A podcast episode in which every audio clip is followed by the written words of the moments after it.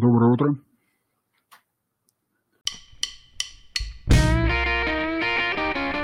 B2B34 подкаст. Свежие обзоры изменений законодательства каждую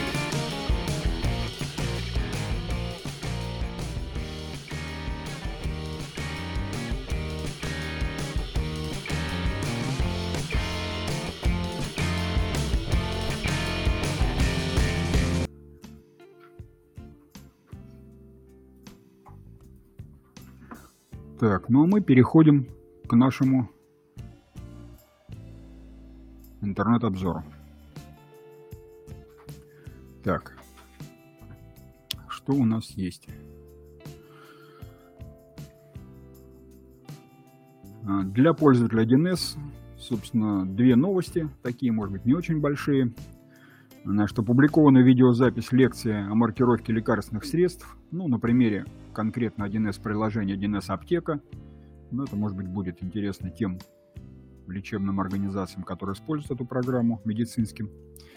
И опубликована видеозапись лекции о различных видах нестандартных выплат, ну, на примере 1С зарплаты и управления персоналом 8. То есть это там. А, Новости IT-отдела. А, Ну вот лаборатория Касперского призывает обновить Windows срочно. То есть буквально 12 октября, как они пишут, вышло это обновление. Обнаружилась там какая-то новая уязвимость очередная. И вот, говорит, обновите, а не то как бы чего не вышло. Ну, обновить имеется в виду просто текущую версию, а не на следующую. Так, ну и вот интересный такой момент. Сообщение, что 30 стран призвали к регулированию виртуальных финансов для противодействия программам-вымогателям. Ну, то есть масштаб вот этих вымогательских безобразий стал такой, что вот 30 стран собрались в США, в Белом доме. Ну, правда, там России с Китаем не было. Ну, по крайней мере, вот какая-то часть мира уже озаботилась этой проблемой и решила выработать ну, какие-то определенные шаги против этого. Общие рекомендации, общие требования и так далее. Так что проблема на самом деле серьезная вот этих вымогателей, шифровальщиков и прочих безобразий. Уже вот на таком уровне все начинает решаться. Так, и э, заключительная у нас рубрика для «Однако». А, как обойтись без клиники? Ну, здесь речь идет об очередной э, Нобелевской премии.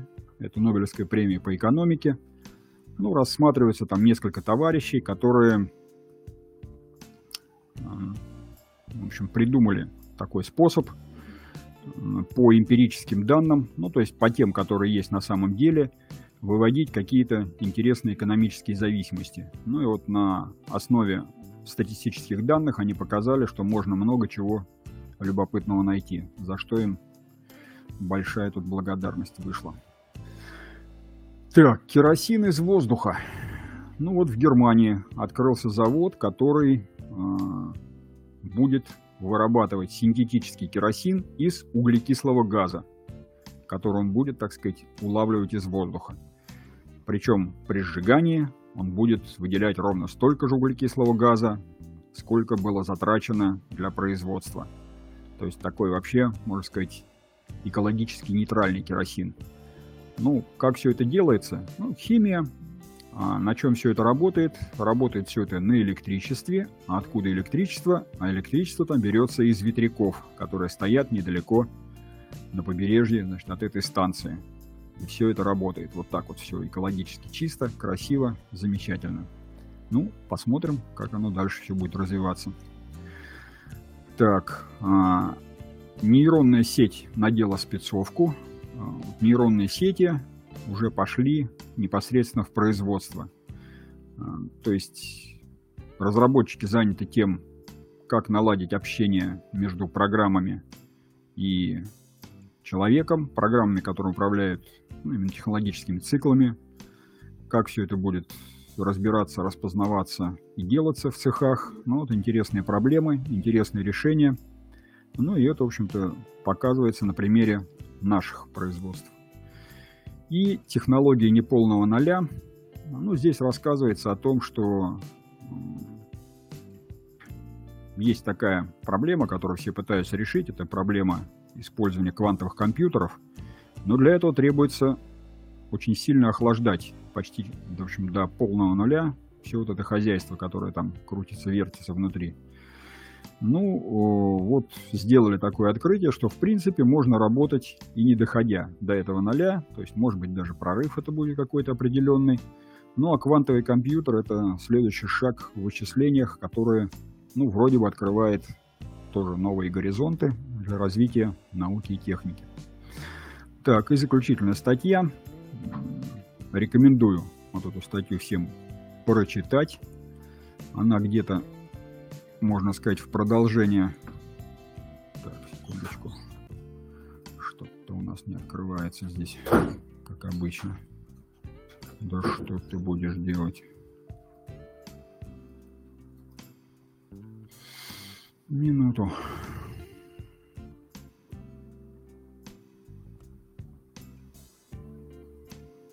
Угу.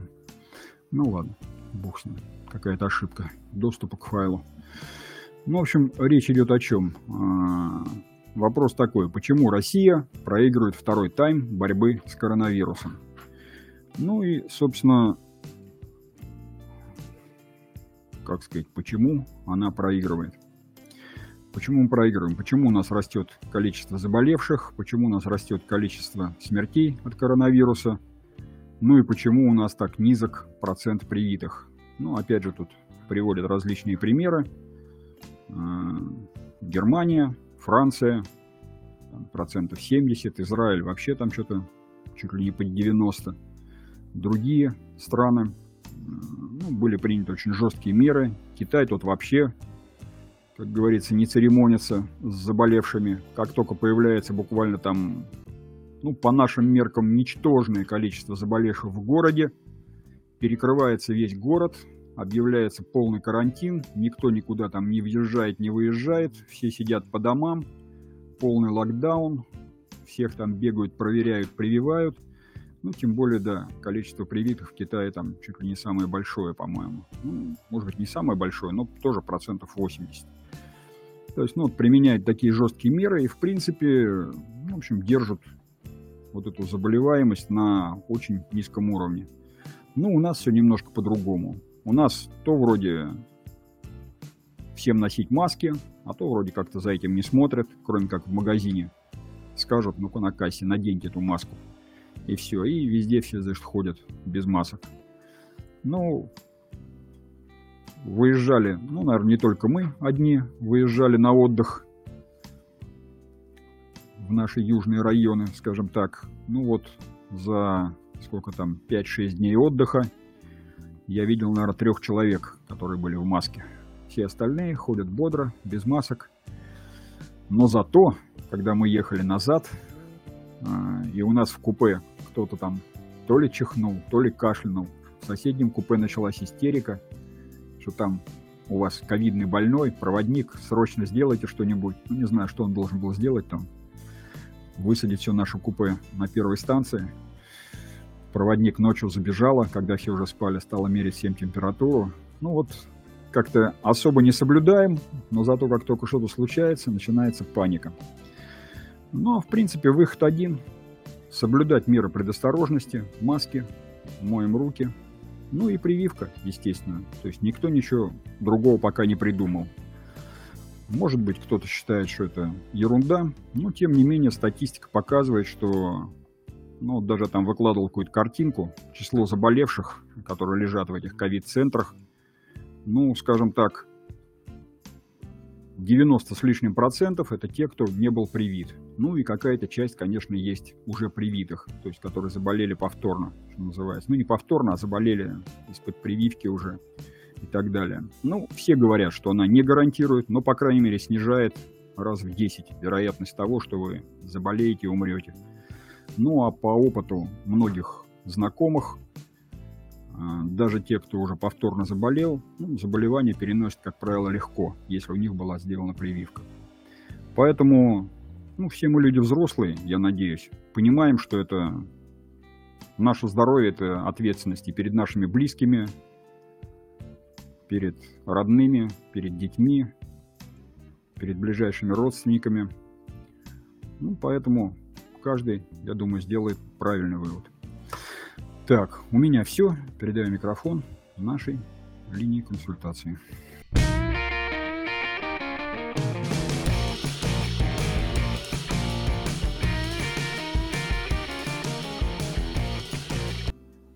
Всем доброе утро. Общие новости для интернет-обзора. А, в 2022 году через госуслуги можно будет э, найти вакансии, подписать договор, оформить электронные путевые листы, транспортную накладную, а также получить всю документацию по строительству дома или вводу его в эксплуатацию. Уже со следующего года при обмене электронными документами будет применяться машиночная доверенность, как рассказали в Кабмине. В очередной раз в Госдуму поступил законопроект, который предусматривает индексацию пенсий работающим пенсионерам. Планируется упразднить норму, согласно которой индексация была отменена. Появились предполагаемые размеры лимитов пособий по безработице на 2022 год. Проект такого постановления был вынесен на обсуждение общественности. Потолок пособия соответствует величине МРОД, установленной на 2021 год. На заседании Комитета Госдумы РФ по труду, социальной политике и делам ветеранов одобрили законопроект, направленный на защиту пенсионных накоплений граждан от недобросовестных страховщиков. Об этом сообщается на официальном сайте Госдумы. Новости для бухгалтера. Стал известен размер платы за негативное воздействие на окружающую среду 2022 год. А, на федеральном портале был э, опубликован соответствующий проект Минприроды. Правительство внесло в Госдуму законопроект, который освобождает от НДС импорт в России электронной продукции, аналоги, которые не производятся в России. Одновременно меняется процесс подтверждения уникальности и порядок предоставления льготы. Правительство внесло в Госдуму законопроект с поправками в статью 150 Налогового кодекса, в которой перечислены случаи освобождения от НДС в перевозе товаров. Основательно перепишет часть 7 этой статьи. Готовится закон от конвертации бумажных документов в электронный формат, что сократит затраты бизнеса на хранение. Но бизнес считает, что этот проект не идеален. Применять УСН можно будет при доходе от 164,4 э, миллионов рублей. Минкомного подготовил проект устанавливающий коэффициента дефлятора на 2022 год. Новости для кадровика. В Госдуме поддержали идею отпускать россиян с работы для занятий спортом. Предложение отпускать россиян, страдающих ожирением, на 1-2 часа в неделю с работы раньше для занятий спортом достойно внимания и рассмотрения, как считают. А, ФСС обновил свою таблицу с бланков утерянных больничных. Там уже есть данные поставлены на конец сентября. За август-сентябрь сделали э, ноги 29 бланков. А, за отказ от вакцинации отстранят от работы, но работа сама себя не сделает. Заменить отказников смогут только свежие кадры, как считает Роструд. Новости для юриста. Ведут несудебный механизм при остановлении операции по счетам. Но людям разрешат тратить на себя какую-то минимальную сумму, если суд примет такое решение. Научные организации планируют штрафовать наравне с образователями, если они не уведомят МВД о том, что они приняли иностранцев на обучение. А, в статью 18.19 КАП хотят внести соответствующие поправки. Давать экспертную оценку по делам, связанных со спарами кадастровой стоимости объектов недвижимости, возможность могут только государственные оценщики. Такой проект закона разработало Министерство юстиции России. Госдума приняла первым чтением поправки в закон о потребительском кредите и об исполнительном производстве. Цель изменить, чтобы долги на потреб... по, потребительским... по потребительским кредитам или по ипотеке за счет э, граждан не смогли быть списаны из средств единовременного пособия, зачем указом президента или постановлением правительства. Новости по закупкам. Минфин предложил отменить требования к размеру капитала бланка, представляющих банковские гарантии участникам госзакупок. Проект такого постановления правительства был опубликован на портале проектов нормативных правовых актов. Минфин России разметил для общественных обсуждений проект постановления правительства РФ об оценке заявок на участие в закупке товаров работ услуг для обеспечения государственных муниципальных нужд и о признании утратившим силу актов или отдельных положений актов правительства Российской Федерации. Переходим к статьям. Статьи для руководителя. За что ответить директор, если компания не платит налоги? Налоговые проверки сами по себе могут достать массу неприятностей руководителям, но иногда дело может принять и более серьезный оборот, когда речь уже идет об уголовной ответственности. Что нужно об этом знать директору? Обособленное подразделение в 2021 году. Что, нужно, что важно знать? Руководство многих организаций нередко задумывается над тем, как начать работать в другом регионе. Что собой представляет обособленное подразделение, как его правильно открыть, какого правила уплат налогов при наличии подразделения рассказали подробнее в этой статье. Смена юрлица э, акционерного общества. Э, смена юридического адреса в акционерном обществе. Пошаговая инструкция. Нередко акционерное общество в силу тех или иных причин меняет юридический адрес. Какие документы нужно подготовить, в каком случае, в каком порядке их подать, кого уведомить о смене адреса, рассказали в этой статье. Как регистрировать и использовать программу без проблем с законом. Статье разобрали, что нужно знать про ПО как объект авторского права и как а, не нарваться на проблемы с разработчиком, а, с разработчиками, так и с пользователями программы. Статьи для бухгалтера. Какие пособия выплачивают в 2021 году, имеется в виду детские? Сейчас в России как на федеральном, так и на региональном уровне установлен целый ряд пособий, полагающих семьи с детьми. А, что это за выплаты и кто имеет право на их получение, рассказали подробнее в статье.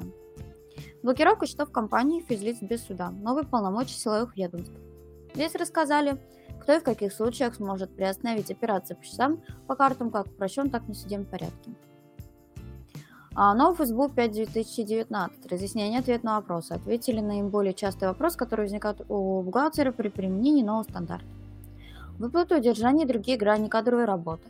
Сколько расчетных листков в месяц нужно выдавать? Обязательно ли по всей фирме устанавливать единые даты выплаты зарплаты? Как правильно уволить сотрудника, регулярно не выполняющего свои обязанности?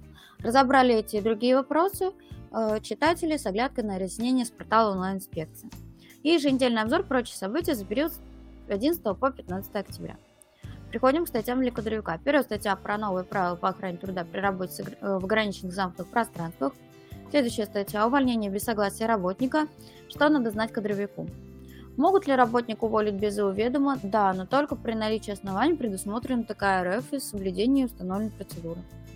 Индексация зарплаты, порядок права особенностей.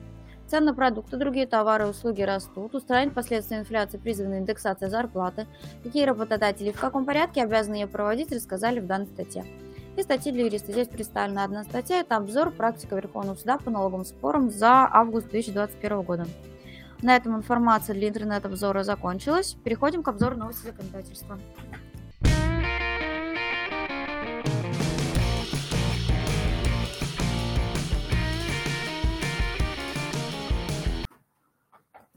На этой неделе документов не очень много, таких судьбоносных насколько я помню, не было. Ну, что-то более-менее интересное есть всегда. Так, во главе обзора у нас, а, ну, как новость, просто вынесен очередной аналитический обзор «Консультант Плюс», который еженедельно выходит. Это вот обзор, который, в принципе, может быть интересным и э, юристам, и кадровикам, и, собственно, всем организациям, у которых есть коммерческая тайна, положение коммерческой тайны и, соответственно, может быть наказание за ее разглашение. Дальше. Теперь документы. А, общие новости. Первое у нас решение Совета Евразийской экономической комиссии об общих принципах и подходах к обеспечению продовольственной безопасности государств-членов ЕАЭС. Здесь общие принципы перечислены – в общем-то, приятно видеть, что за нашей продовольственной безопасностью не только в рамках страны забота идет, но и в рамках э, нашего Евросоюза. ЕАЭС, если точно быть. Так, перечень поручений по итогам заседания Совета по развитию физической культуры и спорта. Одно из поручений – это о том, что планируется утвердить концепцию развития детско-юношеского спорта – Перечень поручений по вопросам высшего образования. Президент, в частности, поручил правительству обеспечить внесение изменений в законодательство, предусмотрев возможность установления заказчиком в договоре о целевом обучении требований к успеваемости обучающего и его расторжении в случае, если не выполняются эти заданные параметры заданной оценки без штрафа заказчикам, ну, то есть заказчик не будет э, платить штраф, если он в этом случае расторгнет договор.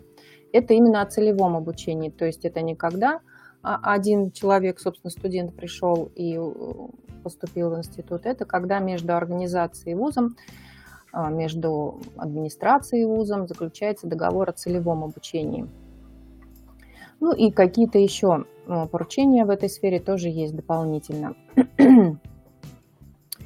Так, информация Банка России о том, что он утвердил перечень системно значимых кредитных организаций. Всего в этот перечень входит 13 банков, на долю которых приходится около 77% совокупных активов российского банковского сектора. И новым участником перечня в 2021 году стало акционерное общество Тинькофф Банк – Такое решение было принято с учетом ряда факторов, в том числе активного роста бизнеса, существенно превышающего среднее рыночное, а также обширная клиентская база. То есть, видите, Тинькофф банк ну, выбивается в лидеры. Информация Росприроднадзора об обращении с отходами первого и второго классов опасности с 1 марта 2022 года. ИП юрлица, в результате деятельности которых образуются такие отходы, а также федеральный оператор, операторы по обращению э, с отходами первого и второго классов, э, операторы по обращению с ТКО, станут обязаны осуществлять свою деятельность в соответствии с федеральной схемой обращения с отходами первого и второго классов опасности. И для информационного обеспечения создается федеральная государственная информационная система учета и контроля за обращением таких отходов. Ну, поставщиками в информационную систему сведений, естественно, станут лица, вот перечисленные чуть выше. Далее постановление правительства 1730 утверждены правила предоставления межбюджетных трансфертов из федерального бюджета бюджетом субъектов Российской Федерации, признанных территориями свободными от COVID-19. То есть это не субсидии отдельным организациям, это субсидии э, именно самому субъекту, то есть областям, республикам, нашим регионам. А, под конкурсом в данном случае понимается процедура отбора заявок субъектов в соответствии с критериями, которые будут определены методическими рекомендациями Роспотребнадзора. Ну и субъекты, которые будут этим критериям соответствовать. Информация о них будет размещена а, на официальном сайте Роспотребнадзора, и они получат а, бюджетные субсидии. Собственно, на эти мероприятия, которые будут запланированы для того, чтобы субъект стал зоной свободной от COVID-19. Далее у нас э, два приказа Минцифры 857 и 58 утверждены единые требования к формам доверенности, необходимых для использования квалифицированной электронной подписи. А, помните такой момент, что физлица, которые будут получать э, подпись электронную ну, уполномоченных э, представителей операторов, которые выпускают электронные подписи, они смогут подписывать документы э, от имени организации только при наличии доверенности. Ну вот, вот это как раз требования к формам этих доверенностей. И еще утверждены единые требования к машиночитаемым формам документов о полномочиях, ну, то есть к общим формам о полномочиях, не только к доверенности. А, еще третий приказ Минцифры 856. Здесь порядок формирования, актуализации классификатора полномочий и обеспечения доступа к нему. Рассказывается о том, как доступ заинтересованных лиц к этой информации будет предоставляться, использоваться будет единый портал госуслуг на безвозмездной основе. Письмо Росреестра о гаражной амнистии. Здесь э, даны разъяснения на частный запрос. Ну, кому-то для кого гаражная амнистия актуальна, возможно, будет интересно. Постановление правительства 1670 утверждены общие требования к организации и осуществлению регионального государственного жилищного контроля. В частности, установлены критерии для отнесения объектов надзора к одной из четырех категорий риска причинения вреда. Для каждой категории установлена периодичность проведения контрольных мероприятий, это не только документарная проверка э, и выездная, но еще и инспекционный визит. При этом в отношении объектов категории низкого риска, то есть четвертая категория, плановые контрольные мероприятия не проводятся. Дальше у нас приказ Минтранса номер 259. Внесены изменения э, в другой приказ э, об утверждении правил перевозок железнодорожным транспортом скоропортящихся грузов продлили срок действия этого приказа до 27 года. И э, еще, по-моему, а, один момент там тоже продлен, касающийся изотермических э, вагонов. Приказ Минэкономразвития 496. Утверждены формы э, заявлений об аккредитации, заявления о расширении области аккредитации, заявления о сокращении области аккредитации, ну и так далее. То есть ряд заявлений в этом документе приводится. Постановление правительства 1729 утверждено положение о федеральном государственном контроле в сфере идентификации и аутентификации. Предметом госконтроля является соблюдение аккредитованными организациями, осуществляющими вот эти виды деятельности, то есть идентификацию, аутентификацию, с использованием биометрических персональных данных физлиц.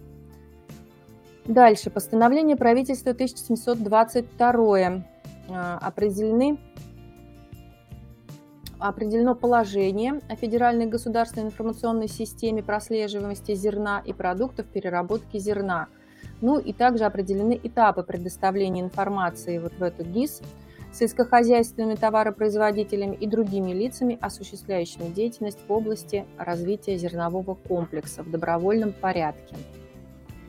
Постановление правительства 1721. Утверждены правила формирования оформления товаросопроводительного документа на партию зерна, ну или партию продуктов переработки зерна. То есть вот это ГИС, о которой говорилось выше, а, в ней будет формироваться документ на партию зерна. Информация ФНС России. Служба пояснила, что делать, если владелец налогооблагаемого имущества не получил налоговое уведомление. В этой ситуации до 1 ноября, если не получено, то рекомендуется заблаговременно проинформировать об этом налоговый орган, либо направить информацию через личный кабинет, ну или через интернет-сервис обратиться в ФНС России, поскольку если э, налогооблагаемое имущество есть, э, и не заплатить вовремя налог, то будут штрафные санкции. Поэтому нужно заранее позаботиться и получить уведомление. Приказ Минтруда номер 1546Н утверждены Правила обращения за страховой пенсией, фиксированной выплаты к страховой пенсии с учетом повышения этой фиксированной выплаты, а за накопительной пенсии. Ну, то есть вот очередные правила, они периодически утверждаются, но в данном случае просто обновлены. Распоряжение правительства 2806-Р. Утверждена концепция интеграции беспилотных воздушных судов единое воздушное пространство Российской Федерации и план реализации такой концепции. То есть беспилотников становится все больше, и для того, чтобы как-то упорядочить их движение в воздухе, вот и принята эта концепция. Далее у нас единый план по достижению национальных целей развития Российской Федерации на период до 2024 года и даже на плановый период до 2030 года. Такой основополагающий буквально документ. Субботу, когда я делала обзор, он еще пока был в PDF-файле, то есть он был не включен. Ну, возможно, его в воскресенье включили, ну или сегодня включат. Но комментарий к нему есть для тех, кто неравнодушен к судьбе России есть возможность почитать, о чем документ.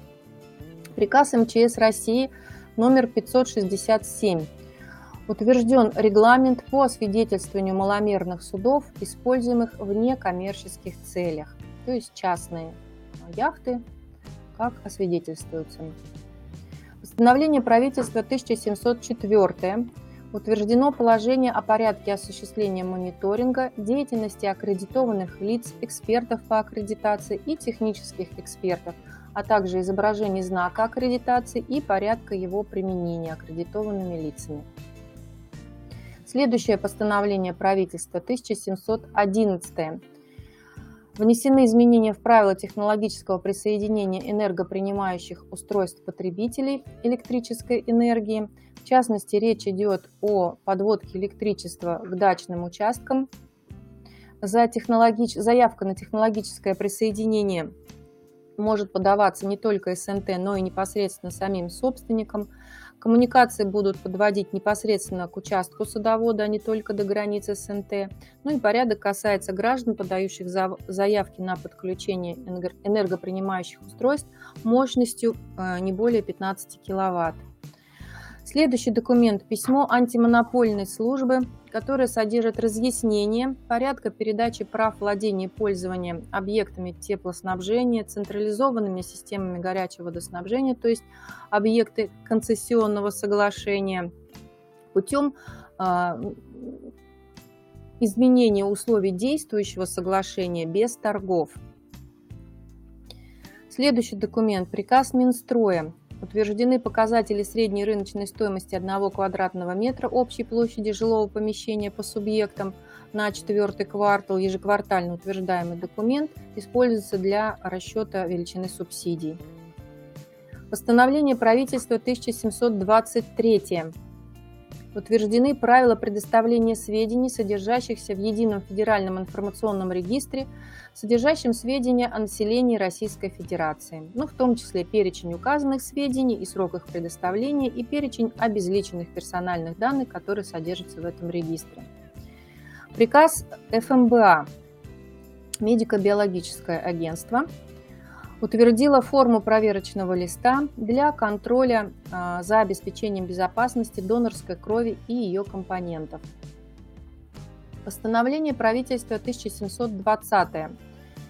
Здесь утверждены правила оценки соответствия заявителя обязательным требованиям в рамках предоставления а, Росалкоголь регулированием отдельных государственных услуг – то есть заявитель, э, там даже в частности лицензирование затрагивается, ну и э, оборудование технологическое тоже каких-то какие-то услуги, связанные с технологическим оборудованием производителей алкогольной продукции.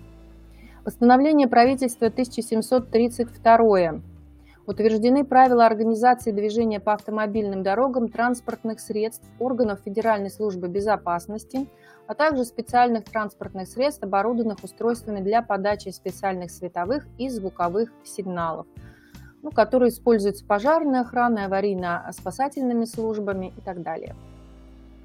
Одна ситуация а, из журнала «Азбука права», которая может пригодиться многим физическим лицам, о том, как сдать в наем или в аренду ипотечное жилье.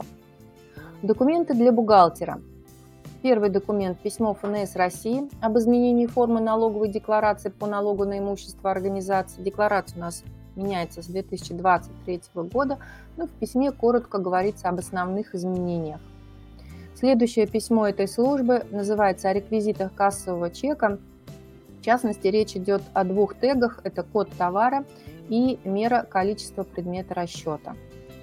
Письмо Росстата о сроках представления статистической отчетности – а, внутри письма приводится табличка, перечислены некоторые формы, ну не все статистические формы, но некоторые перечислены, и приводятся сроки, когда их нужно подавать. Приказ ФНС России об утверждении порядка ведения кабинета контрольно-кассовой техники. А, он будет действовать с 1 марта 2022 года. Далее письмо ФНС по вопросу обложения страховыми взносами вознаграждений, выплачиваемых организацией автору изобретения полезной модели или промышленного образца. То есть э, речь идет о работниках, которые либо полезную модель создают, либо промышленный образец, изобретение какое-то. И говорится о трех видах договора, которыми может, которые могут быть заключены между организацией таким физлицом в частности, договор об отчуждении исключительного права на изобретение полезную модель промышленный образец признается объектом обложения страховыми взносами. А вот вознаграждение, выплачиваем по договору об отчуждении права на получение патента, нет. То есть там исключительное право, а здесь просто об отчуждении права. И э, вознаграждение работникам, являющимся авторами служебного изобретения ну, полезной модели, э, может быть э, заключено как дополнительное э, соглашение, и если вот вознаграждение выплачивается по доп. соглашению к трудовому договору, то здесь тоже возникает объект обложения страховыми взносами. Дальше. Письмо ФНС России. А, здесь налоговая служба отвечала на вопрос о предоставлении налоговый орган а, уполномоченным представителям ИП расчеты по страховым взносам, расчет по форме 6 НДФЛ, ну и справки еще 2 НДФЛ за 2020 год. В случае смерти ИП. А здесь говорится о том, что доверенность в связи со смертью ИП прекращается, и, соответственно, представитель по доверенности после смерти э, индивидуального, представителя, э, индивидуального предпринимателя э, не может подавать декларации. И то же самое касается электронной цифровой подписи. Если отчетность подписать ИЦП после фактически зафиксированной даты смерти, то такая декларация, такая отчетность может быть признана непредставленной. Приказ ФНС России, который утвердил форму справки о состоянии расчетов по налогам, сборам, страховым взносам, пеням, штрафам, процентам, ну и порядок заполнения этой формы и формат представления в электронной форме. Это следующий у нас документ от 6 еще августа. Дальше у нас письмо ФНС России по вопросу налогообложения доходов физического лица, зарегистрированного в качестве ИП, полученных начиная с 1 января 2021 года.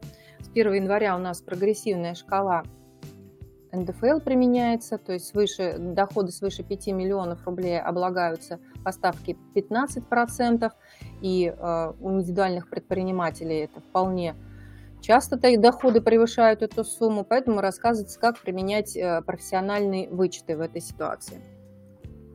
Несколько готовых решений – как произвести расчет с работником при увольнении во время отпуска по уходу за ребенком, НДС при оказании услуг по гарантийному ремонту автомобилей, какую статистическую отчетность должны представлять субъекты малого и среднего предпринимательства, как провести инвентаризацию вложений во внеоборотные активы и порядок возмещения расходов сотруднику в случае, если ему не выдавались денежные средства под отчет. Достаточно распространенная ситуация, и периодически поступают вопросы на горячую линию, как в этой случае оформлять документы. Вот, наконец, есть готовое решение с алгоритмом. Постановление правительства 1706. Это уже документы для кадровиков – Этим постановлением на 2022 год а, утверждена допустимая доля иностранных работников, а, которые могут работать в организации по видам экономической деятельности. Собственно, глобальных изменений никаких нет. Изменения коснулись только там Краснодарского края. А, в строительной сфере снизили долю иностранных работников в численности персонала – ну и для Астраханской области там тоже э, есть небольшие изменения. Все остальное осталось неизменным, и если еще в прошлом году наши клиенты привели численность работников в соответствии с этой квотой, то, собственно, делать ничего не нужно. Напомню, что штрафы за превышение этой квоты очень большие. Следующий вопрос-ответ. Консультация эксперта Минтруда. Какие квалификационные требования предъявляются к лифтеру? А, один документ из информационного банка с последними изменениями, обратите внимание, хороший такой материал, это последние изменения по СЗВ ТД. Ну, собственно, не так давно эта форма появилась, поэтому там от начала и до сегодняшнего момента все, что самое интересное, самое важное, какие изменения были, какие разъяснения были по этой форме, все собрано в этом материале. И еще несколько консультаций эксперта о квалификационных требованиях а, нет, еще одна, одно письмо Минтруда о порядке выдачи работнику дубликата трудовой книжки, если трудовая книжка пришла в негодность. А, здесь говорится о том, что если это не массовая потеря э, трудовых книжек, то создавать комиссию в субъекте, которая будет устанавливать стаж, не нужно. То есть без этой справки можно сделать дубликат. И вот квалификационные требования здесь попали э, к менеджеру по закупкам, к торговому оператору, а, есть еще чуть дальше у нас там а, к аудитору. Я просто забегаю вперед, чтобы не перечислять э, к секретарю руководителя, корпоративному секретарю. Ну, то есть такое большое пополнение было именно в части квалификационных требований к работникам. Следующий приказ Минтруда номер 611Н. Это профстандарт работник по обслуживанию оборудования подстанций электрических сетей – Консультация эксперта Минтруда по э, оформлению и по нарушениям при оформлении расчетных листков. А, был задан вопрос, является ли нарушением то, что в расчетном листке строка премиальные дополнительные выплаты за работу в условиях, отклоняющихся от нормальных, не содержит разбивки на сверхурочные работу, выходные, праздничные, ночные и так далее. И отвечают, что это нарушение, ну, которое может повлечь привлечение к административной ответственности. Так, квалификационные требования я уже перечислила, поэтому вот еще один ответ, вопрос сайта онлайн-инспекции. Как часто нужно выдавать расчетки? Один раз в месяц при окончательном расчете или все-таки два раза при э, выдаче каждой части заработной платы? Ну и онлайн-инспекция говорит, что по ее мнению достаточно один раз выдавать расчетный лист. Так, Готовые решения, можно ли отозвать работника из отпуска по уходу за ребенком. Ну, логично, что из этого отпуска отозвать нельзя, но можно попросить выйти, э, как бы работник может добровольно прервать этот отпуск, если он пойдет на встречу, то в принципе такое возможно. И как оформить отпуск по уходу за ребенком до полутора лет при рождении двойни. Документы для юриста. Первый обзор ошибки при увольнении за разглашение коммерческой тайны. Интересный спор за 2020-2021 год. Далее, могут ли в качестве единоличного исполнительного органа действовать два генеральных директора? Это консультация эксперта. Наверняка вы помните, что у нас законодательство уже несколько лет допускает такое. Ну, здесь подробненько об этом рассказывается. Готовое решение, как заказчику взыскать с исполнителя денежные средства по договору оказания юридических услуг. Еще одно готовое решение, как с 1 января 2022 года оформить отчет по результатам расчета по оценке пожарного риска с учетом предъявляемых к нему требований. И э, из постатейных комментариев и книг из раздела одна книга, подготовленная специально для системы «Консультант Плюс». Называется она «Защита прав предпринимателей при осуществлении государственного контроля и муниципального контроля». Ну, с учетом, естественно, новых положений законодательства. Документы для учреждений. Вначале у нас письмо казначейства о направлении схемного письма – Говорится о том, что использование дополнительных лимитов бюджетных обязательств на исполнение вновь заключенных государственных контрактов возможно до 25 декабря текущего финансового года. Далее письмо Минстроя по вопросу определения размера изменения увеличения цены контракта в связи с осуществлением, существенным увеличением в 2021 году цен на строительные ресурсы. Уже, мне кажется, несколько месяцев мы об этом говорим, и постоянно какие-то вопросы возникают, и постоянно их Минстрой разъясняет. И методические рекомендации по применению аудита эффективности, утвержденные коллегией счетной палаты. Внутри содержатся рекомендации – по аудиту эффективности. Приказ Минэкономразвития номер 559 внес изменения в определенные пункты постановления о порядке представления декларации о потреблении энергетических ресурсов. В общем-то, эту декларацию подают э, и учреждения, и органы власти. И декларацию за 2020 год продлили срок ее сдачи Насколько я помню, он был в ноябре, по-моему, в начале ноября, если не ошибаюсь, но до конца года продлили срок сдачи этой декларации. Письмо Минпросвещения об использовании сетевой формы при реализации образовательных программ среднего профессионального образования. Еще одно письмо Минпросвещения о ведении журналов успеваемости и выставлении отметок. Письмо Миноборнауки по вопросу ограничений прав обучающихся в научных, учебных, образовательных и других организациях при отсутствии прививки от ковид. Говорится, что отсутствие прививки не должно приводить к ограничению прав обучающихся, ну, а также при заселении и проживании в общежитиях тоже как бы нельзя ограничивать их права. Готовое решение в отношении каких кодов АКВЭД автономным учреждением правомерно применение упрощенки. Еще одно готовое решение, в каком порядке закупить автомобиль по 223 ФЗ и заключительный документ э, в обзоре новостей законодательства. Приказ Комитета здравоохранения Волгоградской области об утверждении перечня должностей медицинских работников государственных учреждений в сфере здравоохранения, которые э, могут получить жилищный сертификат. Э, да, и форма сертификата тоже жилищного утверждена, и она есть в пополнении за прошлую неделю. На этом новости законодательства у нас завершены. Переходим к аналитической записке для руководителя.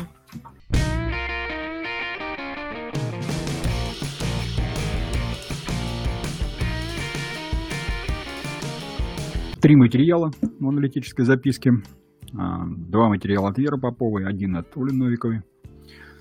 Значит, о чем идет речь? Первый материал такой достаточно интересный, неожиданный, ну, судя по всему, какой-то конфликт разгорелся в организации, директора собрались снимать.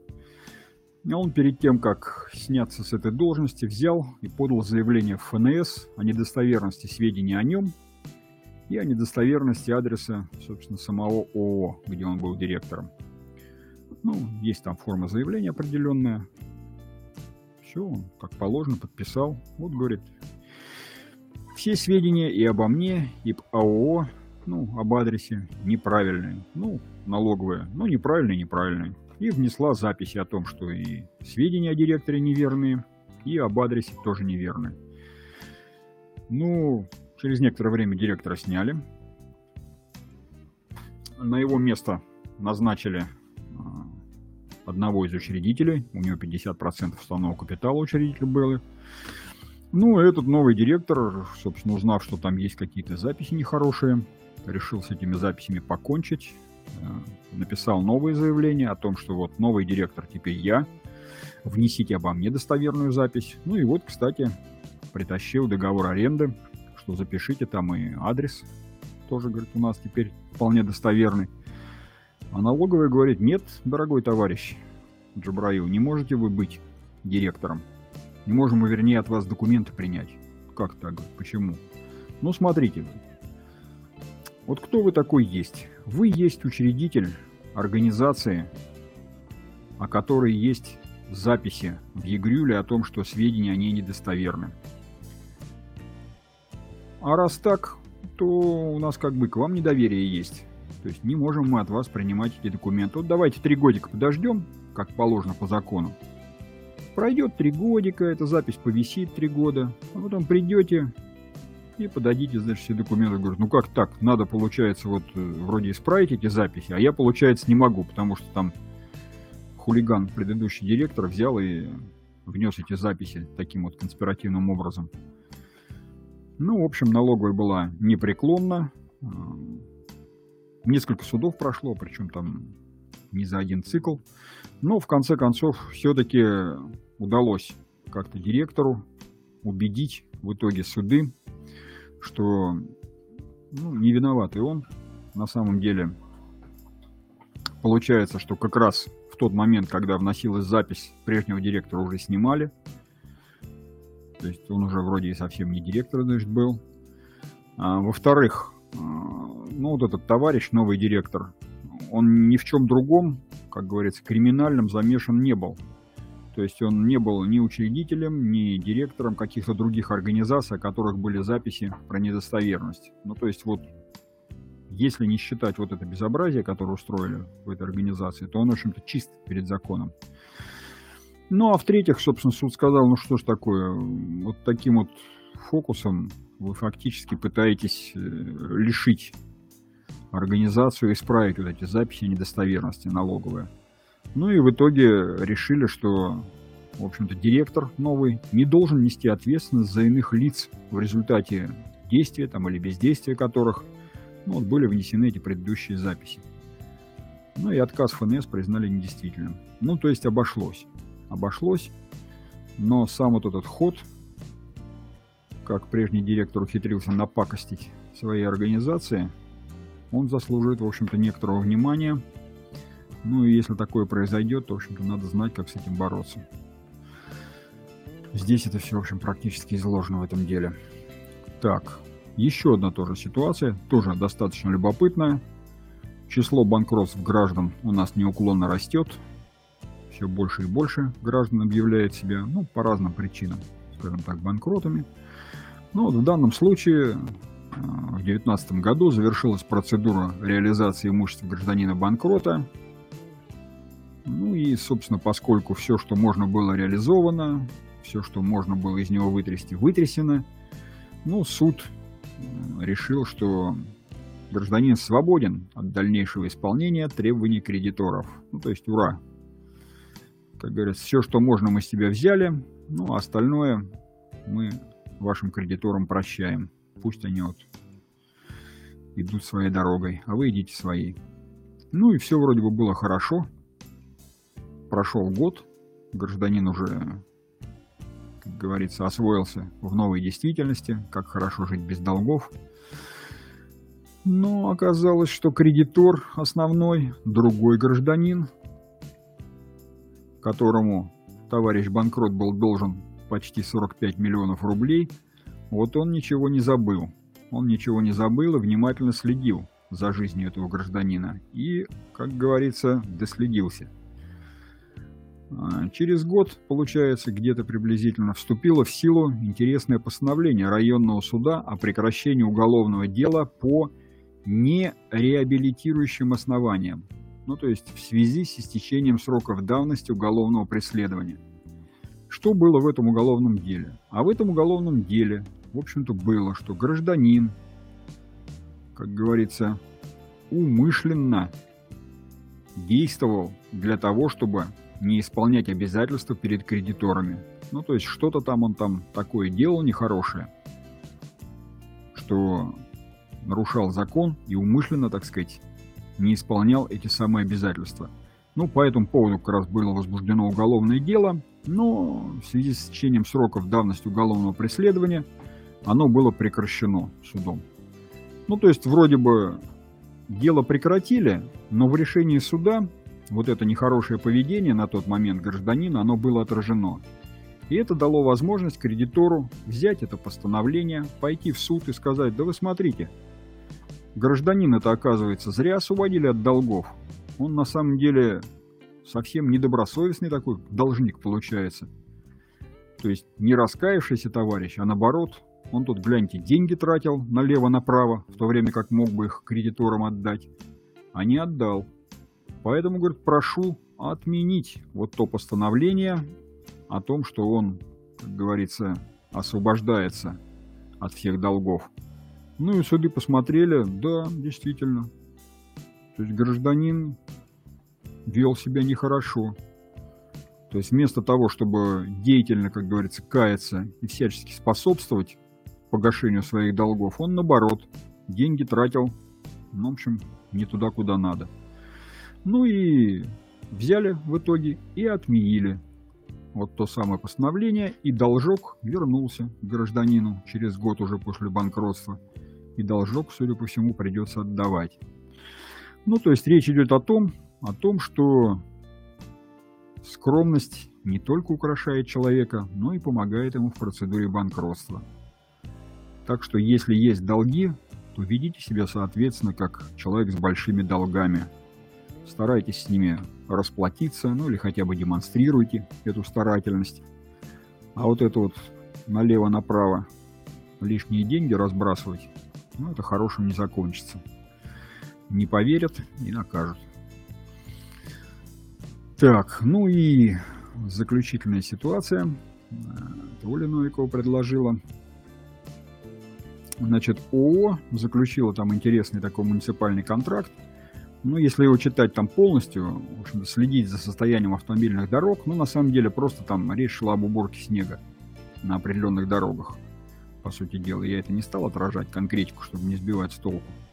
Ну, в общем, некий объем работ, твердая сумма была заключена, что вот, если там будете выгребать такое-то количество, то мы вам заплатим вот столько-то денег. Но Выгребать будете только тогда, когда мы попросим. Ну, то есть заявки будут поступать, заявки будут выполняться, и по конкретному объему будет производиться оплата выполненных работ. Ну, то есть можно себе представить ситуацию, что настала зима, а снег не выпал. Ну, значит, организация ничего и не получит в итоге, поскольку не убирал этот снег. Но снег падал, но не в том объеме, который, значит, был заложен в контракте. Ну и в результате э, контракт был отработан всего на 60%. Ну, то есть заявки поступали, но всю сумму выбрать не удалось. Но тут вот до ООО, которая заключила этот контракт муниципальный, вдруг, как говорится, докатились известия о том, что на тех дорогах, где оно должно было вроде бы чистить снег, работали совсем другие организации. То есть муниципалитет коварно заключил с этими организациями какие-то небольшие контрактики, и они, собственно, там вычищали тот снег, который по праву, скажем так, принадлежал вот этой организации, вроде бы. Ну, то есть получается такая ситуация, что, как это говорят, это наша корова, и мы ее будем доить. А тут, получается, уже и чужие приходят, пользуются нашим молоком. Но это безобразие. Ну и собственно, ООО подало в суд.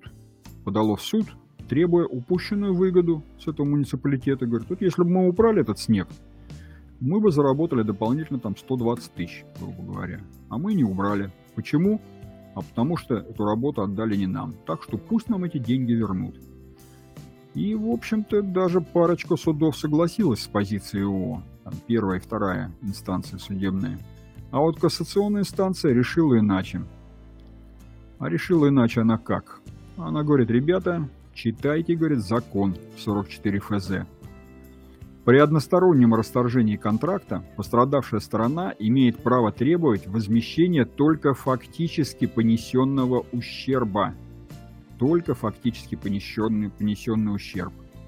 А дальше сделал такой вывод, что вот этой самой потерпевшей стороне не предоставлено право требования неполученных доходов, которые это лицо получило бы при обычных условиях. Ну, то есть ситуация такая, что если вы фактически понесете ущерб, ну, не знаю, там, что-то у вас там сломается, сгорит или еще что-то там не получится, это одно. А вот если вы эти работы не сделали, то есть реально-то они этот снег не убирали, реально эти работы не выполняли, поэтому вам денег не положено. Вот такой интересный закон 44 ФЗ работает значит, в сторону, как говорится, совершенно одну. То есть в сторону вот этих всех муниципалитетов и других государственных образований. Ну а исполнитель может только развести руками. Работы фактически не выполнялись, значит и упущенной выгоды не будет. Так что забудьте про нее на муниципальных и государственных контрактах про упущенную выгоду. Так, ну вот, такая любопытная ситуация. Значит, еще раз напоминаю, три материала. Это директор взял и подложил такую свинью родному ООО. Написал, что сведения недостоверны какие-то. Все это было принято, и потом все это затянулось. А, гражданин банкрот, который вел себя неподобающим образом, не как банкрот, а как человек обеспеченный, на чем и погорел. Ну и упущенную выгоду в государственных муниципальных контрактах вряд ли удастся востребовать. Все, передаю микрофон нашему учебно-методическому отделу.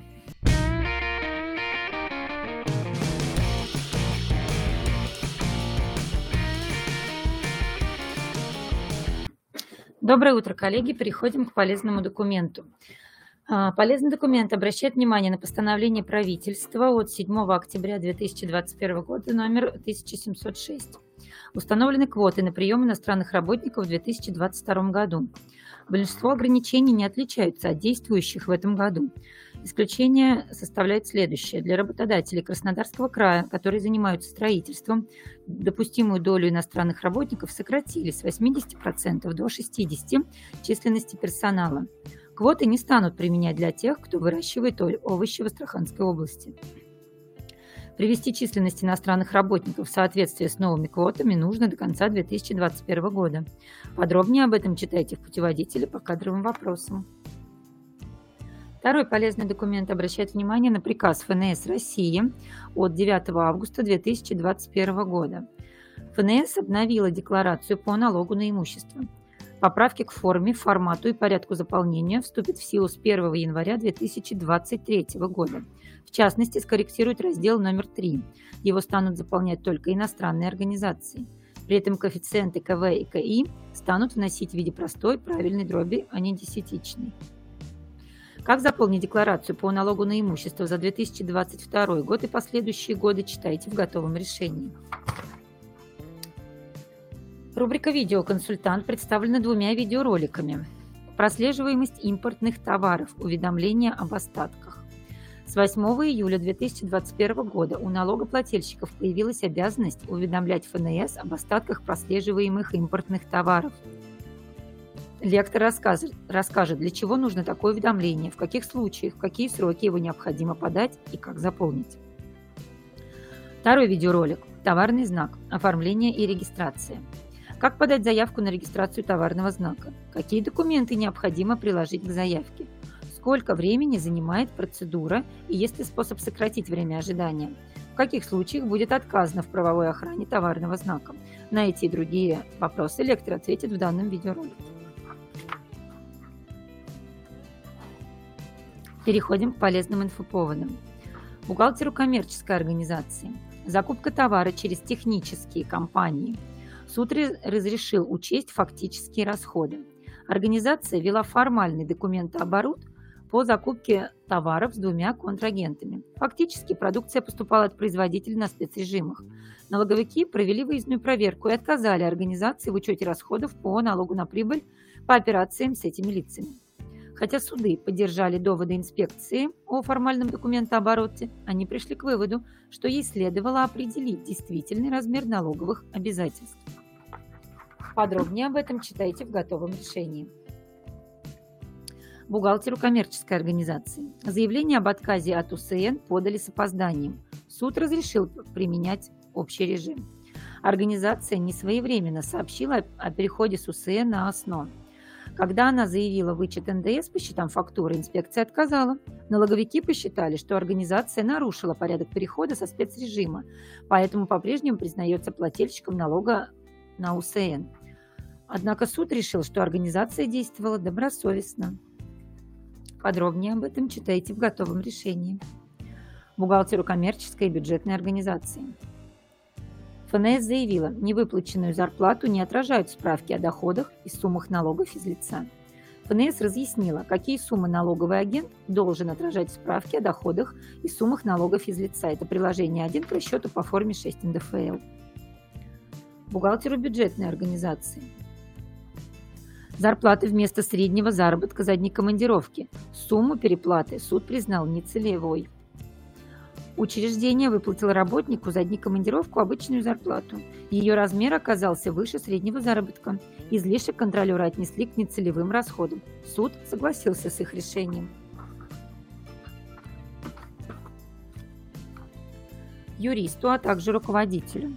Верховный суд Российской Федерации разобрался – когда участник обособленного спора может повлиять на основное дело о банкротстве. Бывший генеральный директор, который был в числе контролирующих общества лиц, пожаловался на конкурсного управляющего. Он не взыскивал дебиторскую задолженность и необоснованно расходовал конкурсную массу. Поэтому контролирующим лицам придется восполнить крупный недостаток конкурсной массы в субсидиарном порядке – Первая инстанция жалобу вернула. Бывший генеральный директор не может ее подать. У него нет статуса основного участника дела о банкротстве. Апелляция и кассация с этим согласились, но Верховный суд их не поддержал, хотя ранее придерживался другой позиции. Специалисту по закупкам. А, суд решил, заказчик по закону 223 ФЗ вправе использовать добровольную сертификацию как критерий оценки. Заказчик установил в качестве одного из критериев оценки заявок наличие сертификатов систем добровольной сертификации. УФАС посчитала, что данное требование избыточно. Оно не улучшает качество товара и приводит к ограничению конкуренции. Однако суды с контролерами не согласились. Итак, еженедельная подборка фирменных аналитических материалов. На этой неделе для коммерческого бухгалтера представлен обзор, несколько готовых решений, а также новые формы документов. Для кадровика коммерческой организации также есть готовые решения и формы документов новые. А для бухгалтера бюджетной организации есть свежий обзор, готовые решения, а также формы документов. Для кадровика бюджетной организации – также готовые решения представлены новые. Для юриста и руководителя есть готовые решения и новые формы документов.